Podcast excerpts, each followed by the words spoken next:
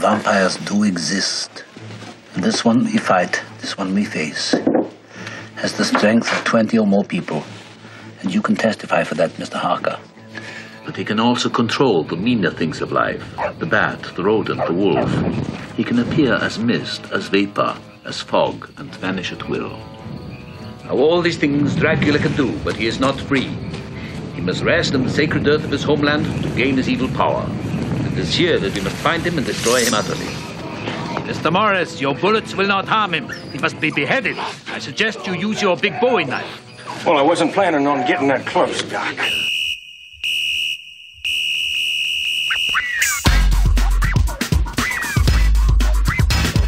Hey everyone, welcome to the boot. That's right, it's the boot. We're recasting classic movie reboots, so Hollywood doesn't have to do it. We're just taking a little bit off their plate. Some remakes are fine. I think we should go so far as to say, like, a Hollywood fire all your therapists. Like, you're fine. Your problems are Fine. solved. Yeah, just believe in yourself again. Guys, I'm Brian Flynn, and in a box of dirt on a train making her way across the Baltics. It's kind of Trent. Kind of, how are you? I'm good. I thought they were in a ship. Oh yeah, they're in a ship in the beginning, and then the the men take a train Oh, to Transylvania. Guys, it's October, and you know what that means: pumpkin spice. But also horror movies. Ken and I are starting a month of horror films just for you. Because it's the spooky time of year. It's the spooky time. and I think we should say I'm sorry for Kevin Costner month. Why? Hashtag Costnerthon 2018 did not get a great response. The downloads, friends. We gave you Costner and you said no thank you. much, much like the late 90s, early 2000s. Uh, well, hopefully this month we'll get you back. This week we were talking about the 1992 horror. Uh, yeah, it's a horror drama romance. the Francis Ford Coppola classic Bram Stoker's Dracula, starring Gary Oldman, Winona Ryder, Anthony Hopkins, Keanu Reeves, and Sadie Frost. Uh, but before we get into this, uh, m- I'm going to say miracle of a movie. Uh, we have to get into some reboot news, and to start it off, the greatest love letter to Joshua Jackson ever. Listen, I if you remember, and I mean maybe you didn't listen to this episode, but if you remember, I cast Joshua Jackson as at Frank Farmer in The Bodyguard, and I got a hearty chuckle from one Mr. Brian Flynn because he thought that was crazy. And somebody at Comic Book Review had a little something nice to say about Joshua Jackson. Um, I'll just read this person's. Let's get the author on on record because I think Dylan Baldy. I hope I pronounced that Okay. right. As Paramount mulls over a future version of Star Trek without Chris Pine, now is a good time as any to revisit J.J. Abrams' original shortlist. Those who come so close to donning the captain's shirt, but ultimately didn't make it. Dawson's Creek alum Joshua Jackson was one such hopeful. He auditioned for the role of James T. Kirk in 2007, along with future Guardians of the Galaxy star Chris Pratt and Cloverfield alum Mike Vogel, but ultimately lost to Chris Pine. Like Pine, Jackson was something of a dark horse and an unlikely candidate for the part. Prior to auditioning for Trek, both men had only a rom com and dramatic credits to their names and had never appeared in a fantasy or science fiction film before. The Vancouver native hasn't appeared in any major blockbusters, which might just work in his favor. Unlike fellow Kirk hopeful Chris Pratt, Jackson is a fresh face and has yet to be typecast, despite being widely known as Pacey Witter in Dawson's Creek astoundingly. Jackson's acting choices remain as varied and versatile as ever. Why did you read half of it like Because the rest of this article is so gushing towards it's Joshua true. Jackson. The article goes on to talk about how he's a big Trekkie and that he, and in certain ways, it's sort of a backhanded compliment of like, he's a well known actor who just hasn't done anything that makes him like a household name the way that like Dawson's Creek did for teenagers in the late 90s. Yeah. So. I don't think this is a bad idea. Like Chris Pine was such a get for Kirk. Nobody really knew who he was at the time, unless you saw The Princess Diaries 2 colon a royal engagement. Why not? Why why not have somebody like Joshua Jackson do this part? Um, I don't think the problem is with Joshua Jackson. I think the problem is that now, three movies in, Chris Pine has really kind of become Kirk for more than just like the Star Trek devotees. So, we've managed to eliminate all enemy ships. No one on board was injured, And the successful rescue of the Kobayashi Maru crew is underway. His star since then has really risen to a different level, and then Mm-hmm. to replace him with Jackson really feels like soft wind, I guess. Like, Guys, I just, if there's one thing I want you to learn listening to this podcast, it's that we should give Joshua Jackson a chance. I agree, but I don't think we should just start with like a major blockbuster film. I think we should we should give him a medium sized. But no, no, why? But why though? Do we not trust him with a blockbuster? He is a stable name to put in a movie. He's not a nobody. He's definitely not a nobody, but I guess I haven't watched anything he's been in since maybe Dawson's Creek. I didn't see Fringe. A lot of people like Fringe. Which they talk about in the article about how like clearly J.J. Abrams liked, him Liked a him, lot yeah. and really wanted to work with him, but on a maybe maybe they just saw him and were like, this guy is a TV actor, and we just don't see him as well. I mean, Chris Pine I is mean, perfect. maybe that's what it is. Like Chris Pine in his earlier work, if you go back and watch Chris Pine and stuff like crazy, what is it? Like the what's the weird assassin movie with Jeremy Piven and Hmm. Ben Affleck? these words don't don't compute for me. Um, what is this movie I keep talking? Smoking Aces. Like even in that, where he plays like Oh, like a two bit like Nazi assassin or like skinhead assassin, you're still just like, this guy is awesome. Look, I- I want to give Joshua Jackson a chance. Hmm. I don't know if Star Trek is that chance, but what about Mike Vogel? What if this article was about Mike Vogel? How would you feel then? uh, I've worked on a project with Mike Vogel that Mike Vogel was on. And so I, I'm familiar with Mike Vogel's body of work, I, I would say. It's okay. Has told us stories about Mike Vogel. I love him because he was like the hot guy in um, uh, the Sisterhood of the Traveling Pants movies, which millennial girls, I feel like we have a special love for that series. a magical pair of pants that you share with your friends. Right? Who doesn't? um, next up, we have Jordan Peele in talks to remake Clive Barker's Candyman. I feel like this is actually a little misleading because who knows?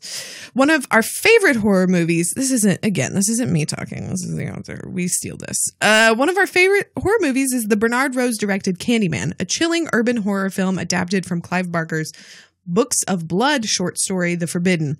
Urban has a dual meaning in that the adaptation was moved from England to the now demolished Cabrini Green public housing development in Chicago, while the antagonist is an urban legend himself. And the Candyman, played by Tony Todd, is an artist and a son of a slave who has had his hand severed and was then murdered by bees, of course. Uh, by his lover's father. Released in 1992, the film spawned two sequels, the latter being direct to video, of course. While lesser known among the horror icons, Candyman is easily one of the scariest. He can be summoned by saying his name five times while facing a mirror. As for the franchise, it's been dormant for nearly 20 years, and poking around for a revival screening, we learned that the rights have become available once again. While we're unsure who is the current rights holder, what we do know is Jordan Peele is in talks to produce a remake of the film through his Monkey Paw Productions. It's unclear if he plans to direct. How do we know? Yeah, what is I don't know, but somebody at Bloody Disgusting knows. Um, also, it doesn't seem like anyone knows who has the rights. Yeah.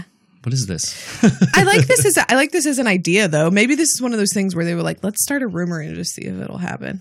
I definitely like the idea of a horror franchise with a predominantly like black cast being remade for today. Mhm. That kind of seems like a big win, Mhm. especially with Jordan Peele, who's the it guy now, like Yeah. the person who everyone's after, especially after Black Klansman. Did you see Black Klansman? Mm, I've seen yet. it twice. Wow. If this is he yeah he should continue he has a really healthy appreciation for horror and comedy and i i hope this is something he does i think it would be great if this is true, I would definitely go see it. Who like Tony Todd? We've talked to a little bit on this this pod. Is, is kind of a really scary guy. is he still acting could we just Yeah. get him to be the candyman again I am the writing on the wall, the whisper in the classroom. Annie, I came for you. I think he's edging towards sixty now. i honestly wish that like keegan michael key was like a little more serious That's exactly what I was great. saying. That's exactly what But I he's was just thinking. not scary. He's not lovable. I just saw him in a commercial, and I was just like, "This is the goofiest." is it the earth. rocket mortgage commercial that plays during hulu all the time No, it's um, it's now for like ESPN Plus. oh wow Yeah, he's he's, like, getting what- that advertising Yeah, money yeah. All right. That predator money.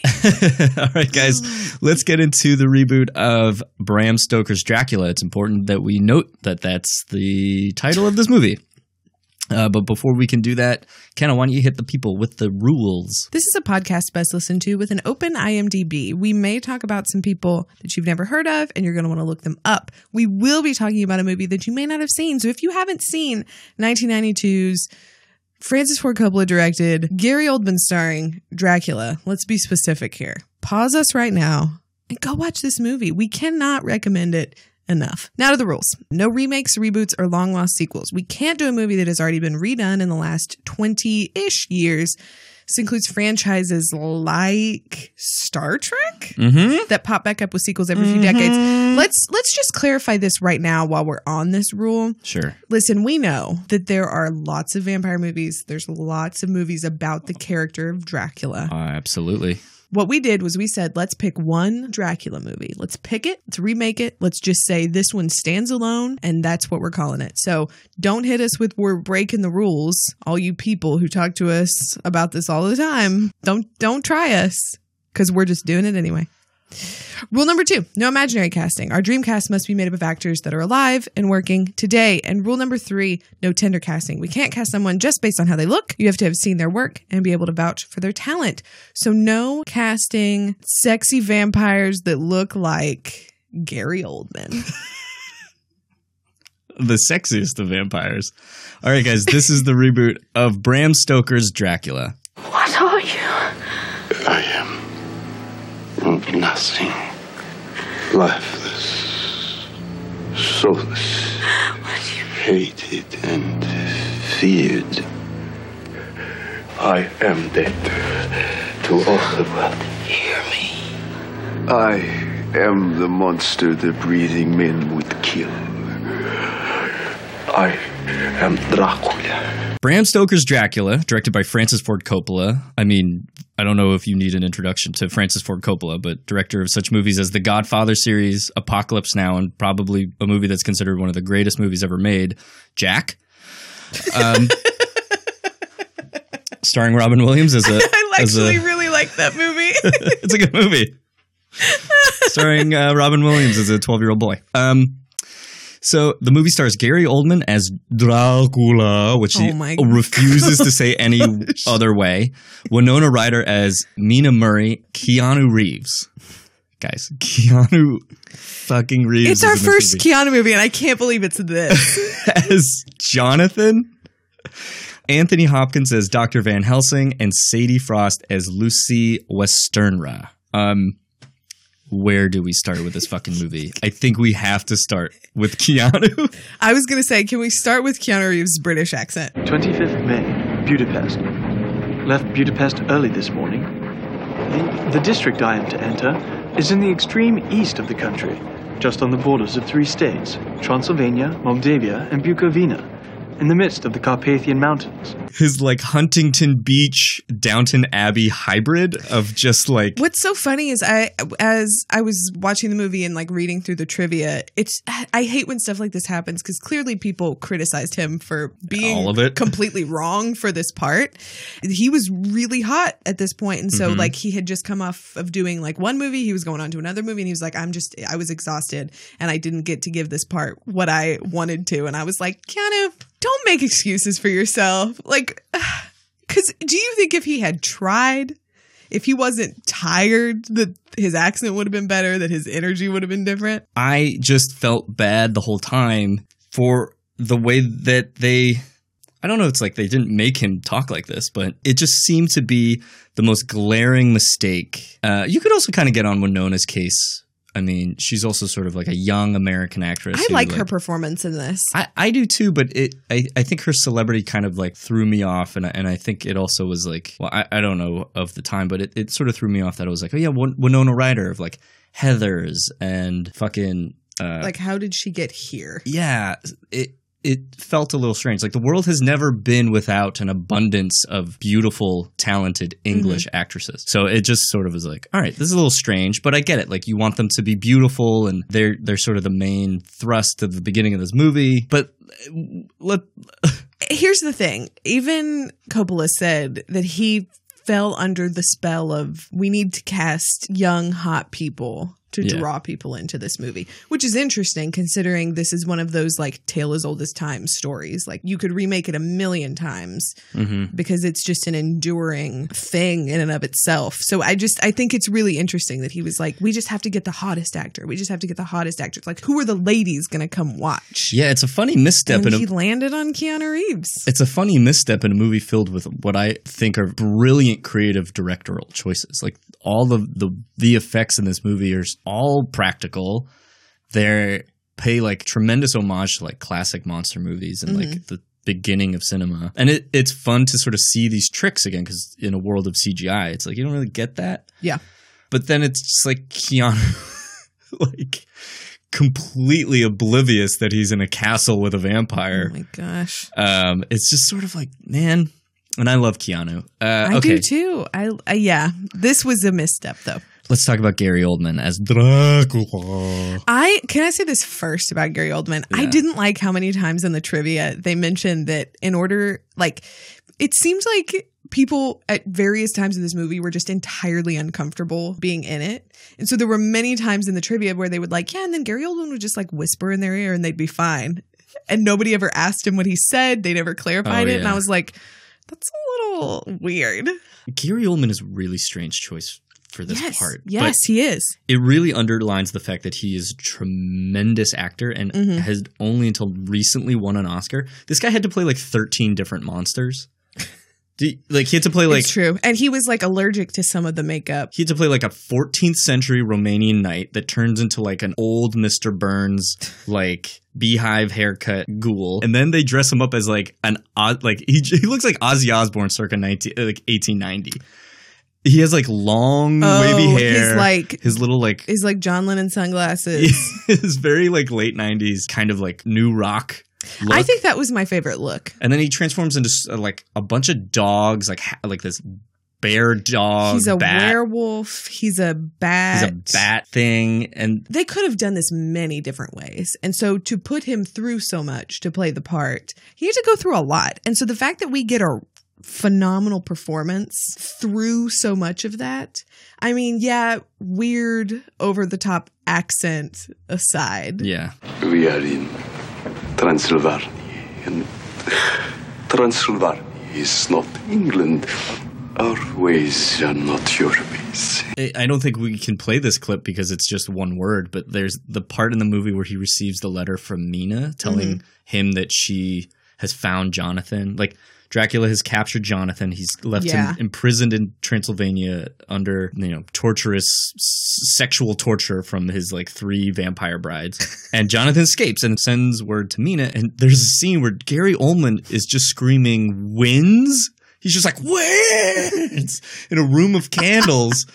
And I'm and his face looks like a prune, like kind of like Buffy the Vampire, pruny vampire Oh, face. yeah, yeah, yeah, yeah. And I'm still just like, this dude is crushing this role, which is why it was kind of hard. This was the hardest one, and You found you found his part to be the hardest because I knew like twenty minutes into the movie who I wanted my Dracula to be. it wasn't the hardest. But um, I used one of my Oscar Isaacs, Happy beats here, buddy. Come on. and I I'm soaking this in. I picked him th- not because of the struggle of picking someone to replace the versatility of Gary Oldman, but I picked him because I I was just like, okay, X Men Apocalypse aside, uh, I think giving Oscar Isaac sort of a part that requires a lot of pathos is sort of where he can shine a lot. Like Mhm. he like his role is who, who's the bad guy in Robin Hood? And the the like Russell Crowe Robin Hood, Mm, Prince John. I googled him so I could look at his face. I needed to just I needed to soak him in to fully understand your choices. Uh, he was. Oh yeah, he was Prince John. Yeah, um, his his turn as Prince John in Ridley Scott's Robin Hood was maybe my favorite part of that. That otherwise was just completely and utterly unwatchable. Um, but I just like I, I just kept thinking about his body work. I'm like, this guy has been he's played so many different roles throughout different time periods. To see him do it in one role, I was like, I'll watch that. And then- and I'm also thinking like he has to be sexy. You know what I mean? Like Mhm. Gary Oldman does his best to be sexy, and the Yeah. whole time you're just like. I don't buy it. You're Gary Oldman, like you're like Which is sinewy not to say that like, when he was like 30, Gary Oldman wasn't like a good looking guy, but he's not. he's not a sex He's symbol. not a yeah. He's not the like because uh, there's really well. I mean, Hollywood I think has sort of shifted our. Maybe I'm maybe I'm wrong, and Mhm. Hollywood hasn't done this Mhm. because I'm just curious how we created vampires to be such like sexual beings. I honestly don't know. Yeah. But you, I feel like you kind of have to have like a specimen be Dracula. Like it has to be someone that you're like when he's when he's doing the glamour thing and he's like he sees Mina and he's like, now I want her to see me, See me. see me, see me now. Yeah, like he has to be someone that like when you're when you're like out on the street, you're like, who is that guy? Absinthe is the aphrodisiac of the cell. The green fairy who lives in the absinthe wants your soul. But you are safe with me. Who'd you pick? Oh, who did I pick? I knew it. I knew it immediately. I knew when they aged Dracula down. Because let me say, Oscar Isaac, I think I would have to see him do it. Uh-huh. I don't think he couldn't do it. I think he could do it. I would just need to see it happen. I think I, You're stalling. um, I'm not stalling. I'm just really excited. I cast Jude Law.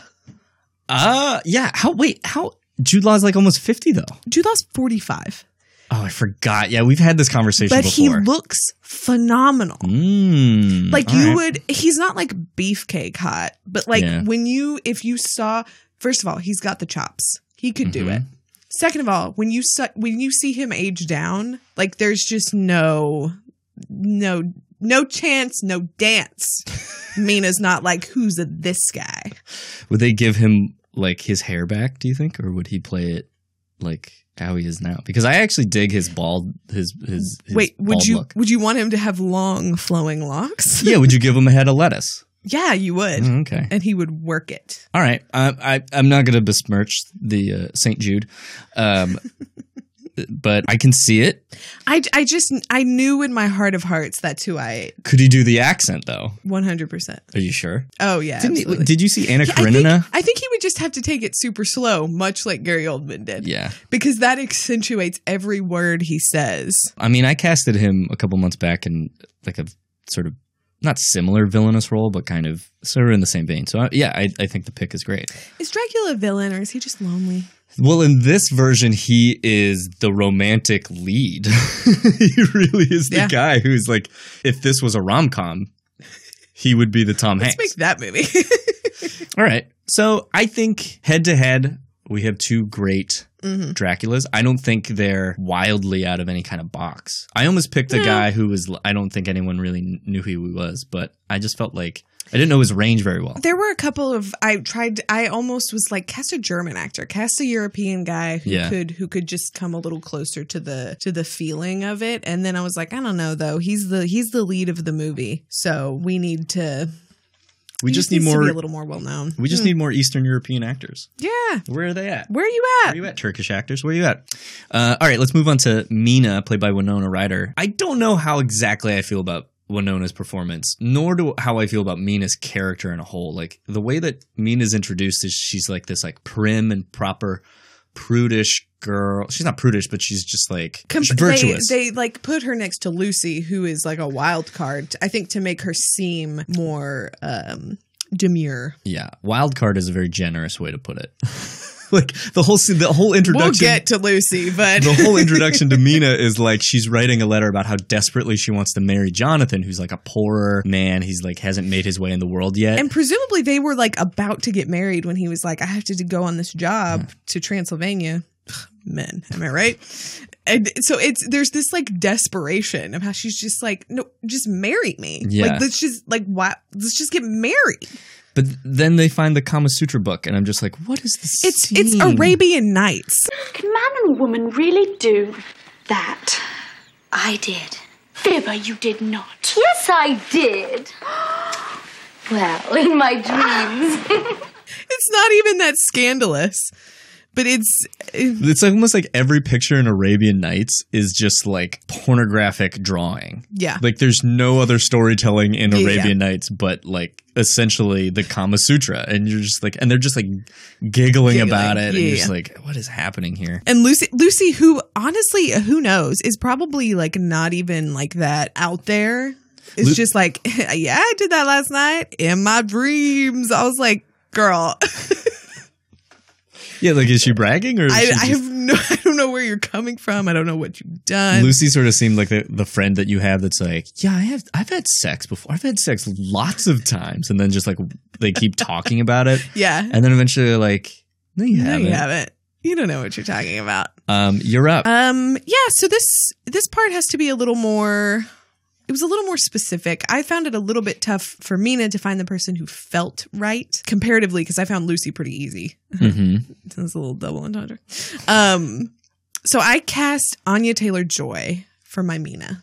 I was very close to casting the same one. She's kind of perfect for it. Like she has Yeah. she has a sort of uh I think she has a side to her where like you can see her make that turn and when she's being like glamorized by um glamored how do you what have, I don't know how to, how to use that phrase. What, like what part of the movie you talking about? Um, but yeah, when she's being sort of lured into uh, his under his spell, and she becomes more sort of free and open. Like I can see her making that turn, Mm. but I can just also see her being very like prim and proper and tight lipped and Yeah. just. But she's she's a fantastic actress as well, and I love seeing her in anything. This is a 23 year age difference between your two leads. Yeah, I don't care.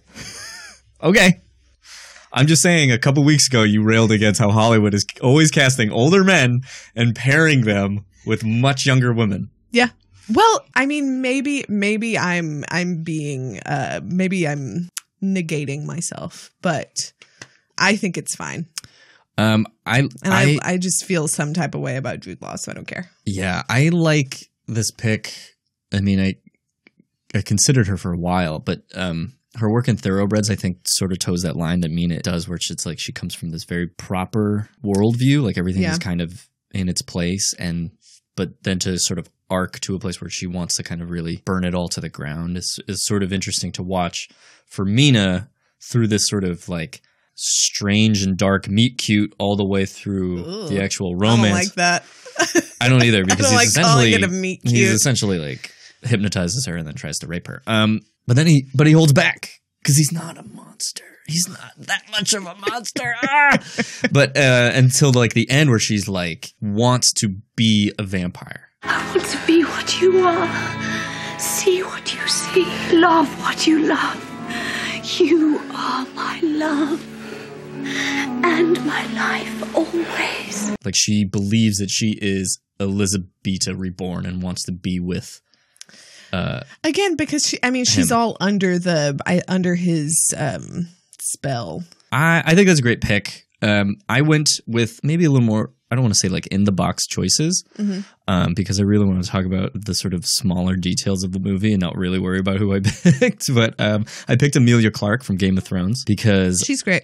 she's played this sort of like idol for a long time. Like Mhm. Khaleesi, you know, was wanted by all men across the Game of Thrones landscape, and I just know that like she can play the. Well, just like everything we talk about, like a, the girl who just simply wants to marry her fiance Mhm. and then gets enthralled by a dark, mysterious stranger with crazy demon powers and then is lured Yeah. to I don't think near hell. I don't think we've seen her do something like this. It would be really it would be really interesting because she brings a very it, it's so fascinating to watch her on Game of Thrones and then see her in real life because she really is a great actress. Like she Mhm. has such a bubbly personality and is always very like high energy. And so to see her be this like forceful, commanding queen, like I think it would be fascinating to see on the other end somebody who is very like soft spoken and I would I would like to see that. Yeah, a- another thing that I think is missed in Game of Thrones is she can play and has played in other movies. Like she, she really plays a woman who's lost a great love very, very well. And I think that that's kind of important for the Elisabeta part, which is very short lived. But it's like if you're going to tie these two characters together, like that actress is going to have to come to that understanding. Like she, she's going to have to like really deliver that for the audience because Yeah. if that doesn't really land, I think Coppola does an extraordinary job to draw the lines basically to her and be like, see how she's a, absolutely the same fucking person. There is always a princess with gowns flowing white. Her face is a river. She's a river filled with tears of sadness and heartbreak.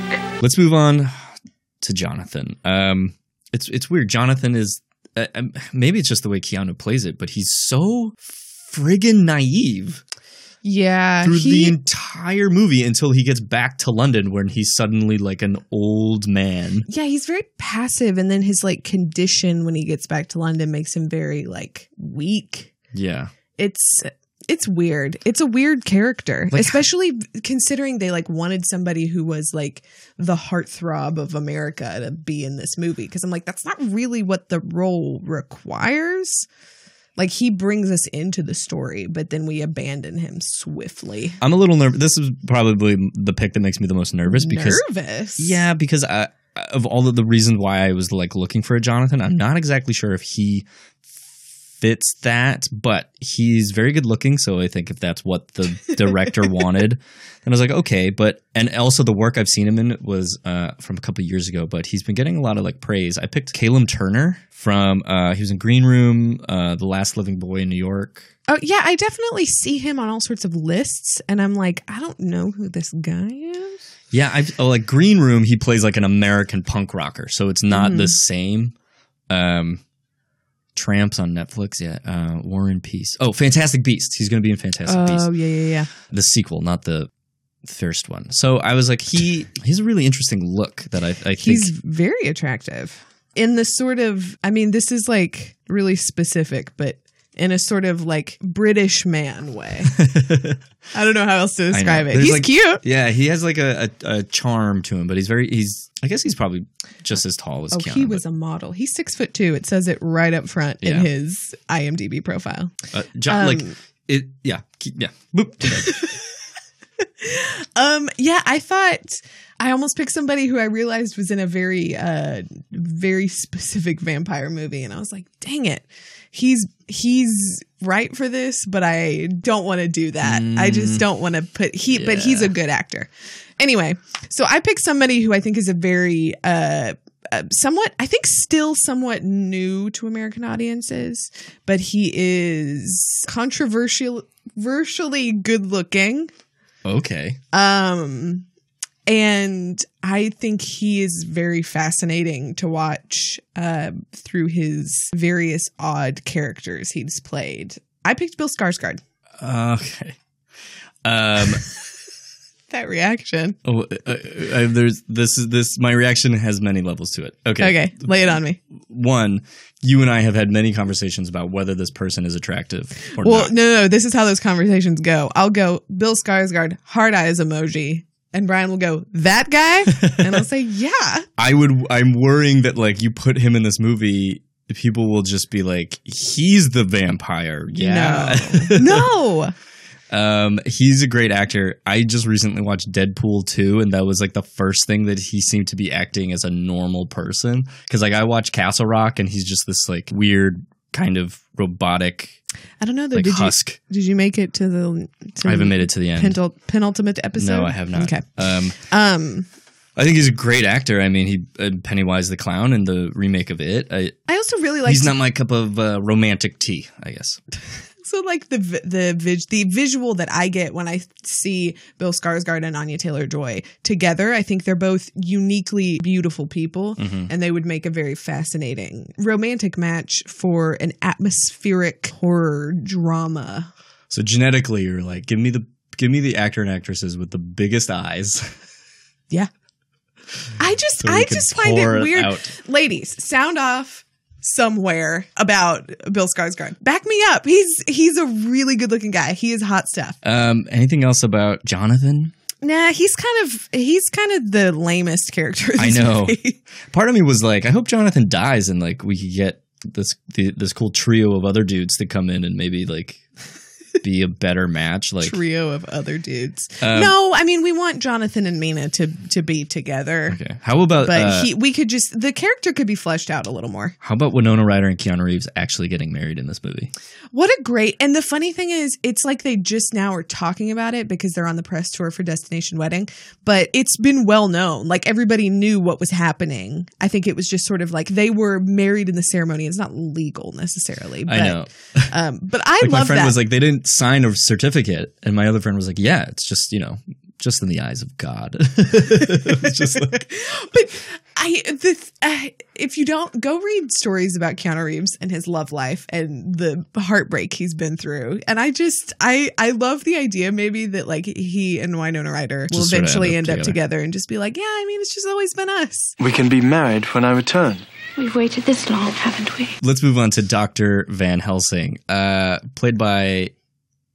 I almost said Hugh Jackman. Uh, Oh my uh, gosh! played by Anthony Hopkins, Anthony- Oscar award winner. He was just like fresh off of his Yeah, that's true. Silence of the Lambs, and he kind of plays it a little Hannibal-y.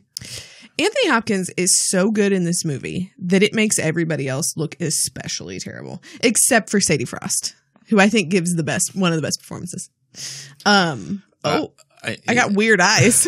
I wasn't a fan of Sadie. Fr- I, I thought her. I, I thought she was all over the place. Oh, I loved her. But we're here to talk about Sir Anthony. Um, yeah, he really when he showed up, it was just like, oh, this is the level of acting Coppola always usually Yes, gets. and it's so fascinating because the first time we see him, really, other than he also plays uh, just to be like the physical double, uh, he plays the priest Mhm.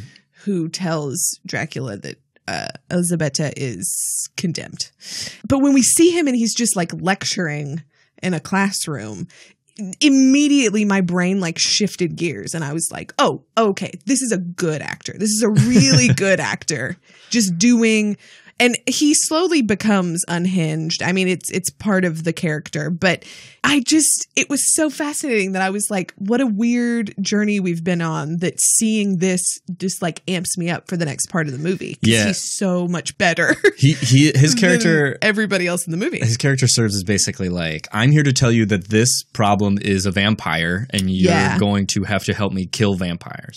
Which is so fascinating that the doctor sees her and is like, "Oh, I've got a guy for this. This ain't no sickness.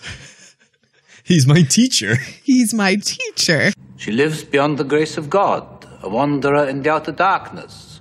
She's vampire, Nosferatu. These creatures do not die like the bee after the first sting, but instead grow strong and become immortal once infected by another Nosferatu. One of my favorite Van Helsing moments, which may have informed who I picked, is when Lucy is like dying and mm-hmm. there's like a storm, and Van Helsing is like, This is the night. He's coming for her. I know. Keep her guarded. We need to keep her safe. I'm hungry. I'm going to go though. So please. He's like, Jack, let's get a two piece. Let's get out of here. And then what happens? Dracula shows up and kicks the shit out of everyone. Right. what, what, what a wonderful vampire There hunter. is there's something wildly comedic about where he lands that I mean, you just need you need a high caliber actor to make this work. Which is why I picked Daddy Skarsgård. Wait, I picked Stellan Skarsgård. Daddy Skarsgård. Listen, that could have many meanings. Uh, it means So- one meaning to me. Mama Heart Skarsgård. He's the real dad in Mamma Mia. Stellar skateboard. Uh, Stellar Skateboard. yeah, Stellar Skateboard. Daddy Skarsgård, if you don't know, he Interesting. uh, was in the David Fincher remake of Girl with the Dragon Tattoo. He was also in the uh, first two Thor movies. Uh, do I have to say Mamma Mia too? Here we go again. I think I do. You do, and you just you just bought yourself another Mamma Mia clip. Oh, I have it saved. That's a really fascinating choice. He is a very interesting actor. Oh, he was in Pirates of the Caribbean too. Yeah, he was Jack's dad. Uh, Will's dad, Will's dad. Bootstrap. He plays. I'm coming around to this. He plays eccentric very well. He plays like borderline weird very well. Yeah. While also kind of being someone that you you tend to uh, root for. He's got he's got sort of a twinge of which again I think this might have been informed maybe by the fact that he had just come off of uh, Silence of the Lambs. Anthony Hopkins did, but there's like a twinge of darkness in him that's a little unsettling, Uh-huh. and I see that a little bit in picking Stellan Skarsgård because he is I think he could do a sort of wacky, interesting Van Helsing, but it would also be a little bit like eh, Yeah. maybe he's crazy. Yeah, like would you believe him? The the weird the weird thing about Van Helsing that I didn't get was did Van, had Van Helsing a seen a vampire before and B does he know who Dracula is because when he's like reading the book of vampires Yeah. which was like who wrote that he was he's immediately like Dracula finally I think I think he has seen a vampire before. Maybe it's the kind of thing where it's like if you've seen a vampire or you're familiar with the lore, you know who like Big Papa Vampire of all vampires is, but it's like eh, it's a myth. Uh, But he like sees this and he's like, "Oh, this is the guy. This is the real guy." because he has like a procedure. He like know Yeah. he has like the medical uh acumen to like try and stave off the curse or disease or whatever. A it is. blood transfusion. yeah, I think garlic. Oh, but he also knows that it's like if he kills Dracula, then his Dracula's victims will be healed A as, okay. as long as they're not turned. Yeah. So who'd you got?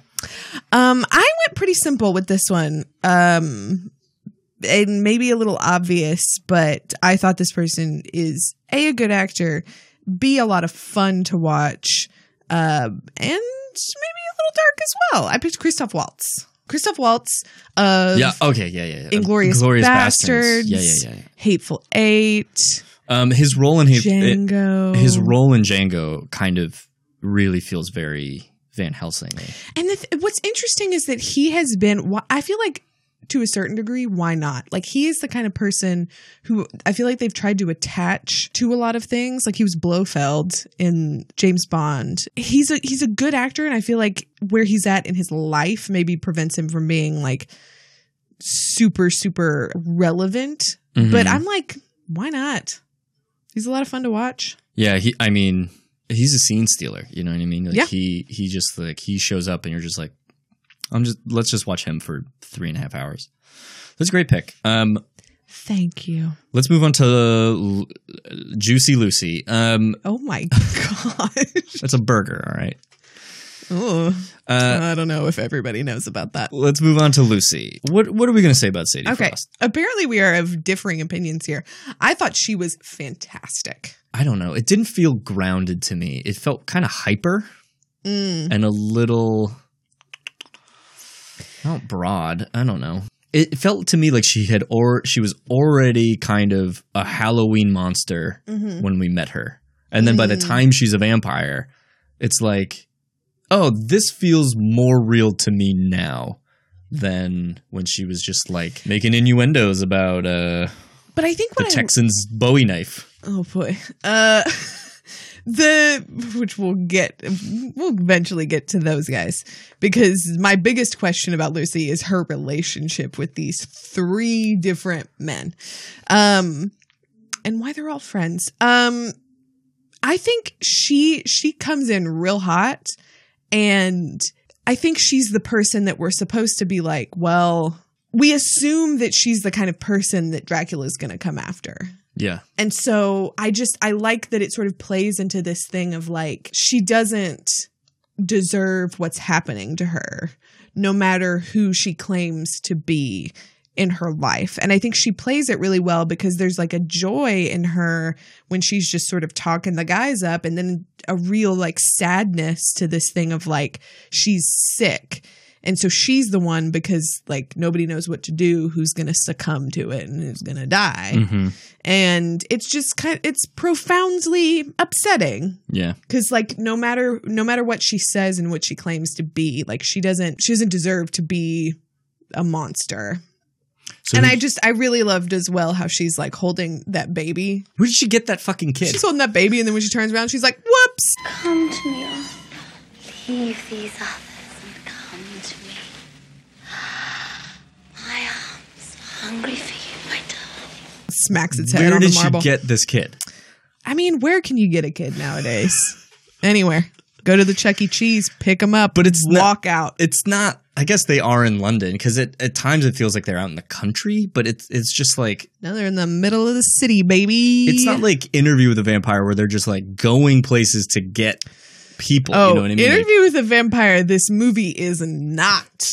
the, but that movie at least showed us when they went to get a kid. You know what I mean? Like she just shows up with a kid, and you're like, okay. Um, This, that's the major difference between these two movies. One of them tells you where we get kids. The other one is like, don't even bother. who did you pick? Um, I picked Jodie Comer, who honestly you probably may not know her from many things except Killing Eve, in which she plays the villain, Villanelle. Um, and she is absolutely amazing in this show because she plays an assassin who has the most whimsical personality it's really amazing to watch. Guys, if you haven't seen any of Killing Eve, go at least watch the pilot because it's wonderful. And I think what I liked about her for this is that there's such a playful energy to this like dark character because she's in Killing Eve, like she's a murderer who just has a lot of fun doing what she's doing. And I really liked that for Lucy because I was like, I can see her being this sort of, uh, at times almost childlike in the way she and and Mina interact, but there is this very dark undertone of just like the I could see her pulling off that shift of just like the weight of what's happening happening to her in the second part of her story. Um, that would be really interesting. Yeah, um, I've seen bits of Killing Eve, but everything I hear of people who've actually watched the whole thing are just like, "Oh my god, it's the best show Yeah, it's so on good. TV." Um, so I don't doubt it. I just don't know her. So Okay. there it is. Um, I picked Juno Temple Oh, from- that's good. from uh, Black Mass, That's a really good choice. and She's uh, awesome. she's really good. And she like what you were talking about the kind of tragedy of her character arc. I think Juno plays a lot of those kind of characters. hmm Let's just give a rundown of what she was in. Uh, year one, come on, no. Oh my gosh. Um, She was uh, Black honestly. Mass, it sort Sin of City. reminds me of. Did you see Atonement? I think I did. Because she's like the character who um is like raped at their party and like nope I don't think I did. Brian's like, no, I've never seen this movie. Um, and she sort of spins the. She starts out as. I mean, it's a very like Lucy like character. She starts out as the very like knowing, worldly girl who Mhm. who has a transition of of needing to come back, crashing back down to earth. Really. Yeah. Um, and she's wonderful. I think it's hard to pick an actress that, you know, knowing that they're going to have to sort of play a very sexualized role. Mhm.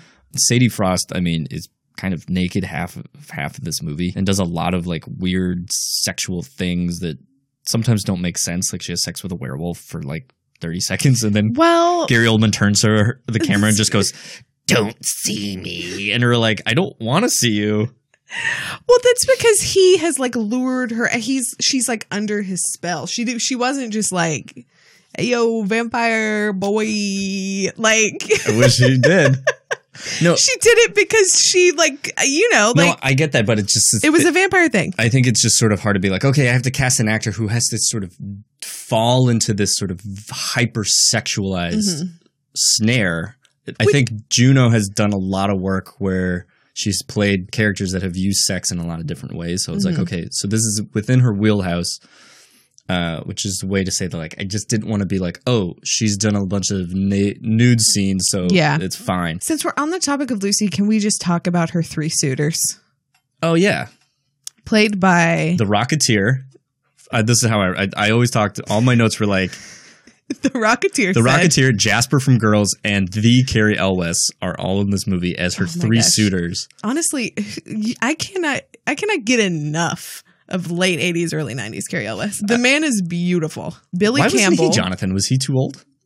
He's probably too old. He's now Keanu Reeves. Yeah. which is such, he would have been a better choice, but at the time, like he was no Keanu Reeves. I just I just thought it was funny that like here comes the Rocketeer after you know we watched that movie and I was just like literally who is this? Billy Campbell is in like two movies, and we watched both of them for this podcast.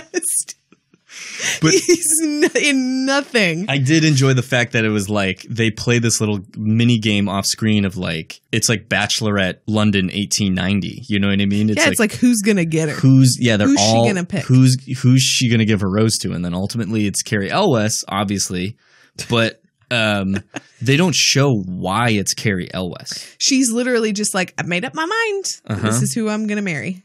Um, and and the the cowboy like doesn't really get his due. I feel like the doctor has a little more of a like. I mean, he's got a job. He's got an important. he's job. also like an opium addict yeah. we'll talk about the doctor after but we should get to the most important part of this podcast where does Barry Pepper go Did we pick the same person? I I hope so because um I don't I trust Barry Pepper to do a lot of things Oh, okay. I do not trust him to do an English accent Oh boy, so I put him as Quincy the Texan he's way older he's too old. He's too old, but fuck it. I mean, I just come on. He's I- a Texas Ranger. I mean, I've like, yeah. never, I've never heard him do an accent, but I wanted him to be Renfield. Mm, I've never seen him go like that bananas. So Why not? I do trust him to to make character choices. I choices. kept being like, "Who is this?" And I Google it. I was like, "Tom fucking Waits." yeah. Master, you promised me eternal life, but you give it to the pretty woman, Dr. Jack! I'm no lunatic man, I'm a sane man fighting for soul. obsessed with his costuming. His straitjacket that most of the time like wasn't done, and so his like arm sleeves were just like flapping around. At the end, though, he's like strapped to the walls, and I was just really like, "Where did you get this from? The Beetlejuice set?" The Oh boy. um, and then he had all these like metal fingers. Like, let's talk about the the What dark. if this what if this movie was directed by Tim Burton and it was called Tim Burton's Bram Stoker's Dracula?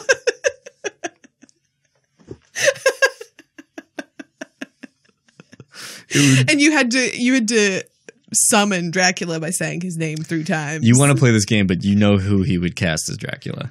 uh Johnny Depp. Yeah. Yep, and that we would not be recasting this movie today.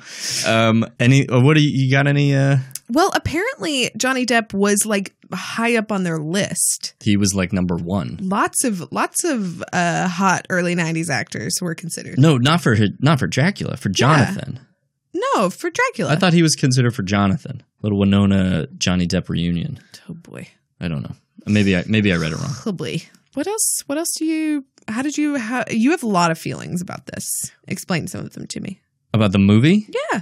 I enjoyed like every minute of this movie, Mhm. good or bad. I just thought it was like stylistically something I hadn't seen in a very long time. It was very ambitious, and to know that it like basically saved Coppola's career and company from Yeah. the, like from bankruptcy was it was pretty interesting. It's remarkable that all of the effects, minus the blue flame, Yeah, are practical effects. It's all movie magic. and they were created by his nephew. Yeah, he. I guess he was given a team to do uh, visual effects, and they were like, "It's going to cost this much money," and he was like, "No, we're not using computers." Which honestly could have turned out terribly. Like could have been if if this movie, I I could see it going a completely different way, and everyone being like, "Yeah, he should have just like let somebody do this." But it turned out so cool, like them shooting some of the stuff backwards to just make it a little more creepy looking, or how they used like actual mechanics and also like a working magician to figure out how to like raise him up. Yeah, the camera the tricks, coffin. the stagecoach scene, I thought was like so like the speed The, when like, the carriage pulling comes him in. And even just the fact that they like like when he uh when mina drops the um what does she drop what is she holding? She drops something in the street and he picks it up and his hand is like immediate like just using a double to do that. Like yeah, it's stuff like that where it's like people just don't we just don't make movies like that yeah, like all the old shadow work on the wall. Like, Yeah. it was just really well done. I loved the when Dracula goes all hereditary on the castle wall, and Jonathan's still like, He's "What's sort of happening looking here?" at like this is a little suspicious Dracula's straight up crab walking Yeah. on the side of the castle, and Jonathan's just like, I've seen many strange things already. Bloody wolves chasing me through some blue inferno. something tells me something's off about this Probably should have written those Dracula letters. fellow. telling all my family that I'm going to be here a month. Oh my gosh, my my reaction. I've definitely seen this movie before, and still my reaction when he's like, "You should write letters saying that you're going to be here for a month. And how Jonathan's just like, okay. I was like, a month? How about when Dracula freaks out? I could have just watched the Jonathan Dracula in, in the castle when he writes. Oh. First of all, he writes his letter. He signs his letter D, like a text. He's like, D. Welcome to Transylvania. D. Peace well, out. that's that's soon." almost what Coppola wanted to call the movie because he wanted it to stand apart from all the other iterations Draculas. of Dracula. He just wanted to call it D. To all the young filmmakers out there, never replace the title of the main character with the single letter of that character. What I really loved reading about in the trivia was just the I, the idea that they took not just like the original story that Bram Stoker wrote, but also the way it's been portrayed in film before and tried to marry all these ideas Yeah. together to make something that was a blend of what ultimately is what people say is the truest interpretation of the book, but includes like some of the famous like lines from other movies or just I- ideas for how the characters relate. Um, I mean, it's it. They did a really good job of making uh, a sort of spooky vampire movie as simply as possible, with mostly like, you know, kabuki outfits. okay, Anything else? we did it. All right, well, let's uh, get this Annie Lennox song going and uh, wrap it up. Boy, that's exactly what we need. Guys, thanks for joining us in this episode of The Boot. If you like this episode, please tell your friends about it and please share it. Check out our past episodes and our future episodes, more importantly, because we'll be doing our Halloween theme all through October and everyone's going to want to get in the mood. So light a fire, carve a pumpkin, and put on one of our pots. Kenna, how can the people find us? You can find this podcast on Apple Podcast, Stitcher, Podbean, or wherever you get your Podcast. Just give us a search. You can find us together as one on social media at the Boot Podcast on Twitter and at Boot Podcast on Instagram. And you can find us separately because we're like Van Helsing and Dracula. I'll let you decide who's who at Kennetrand and at Flimby. We'll see you next time. Bye.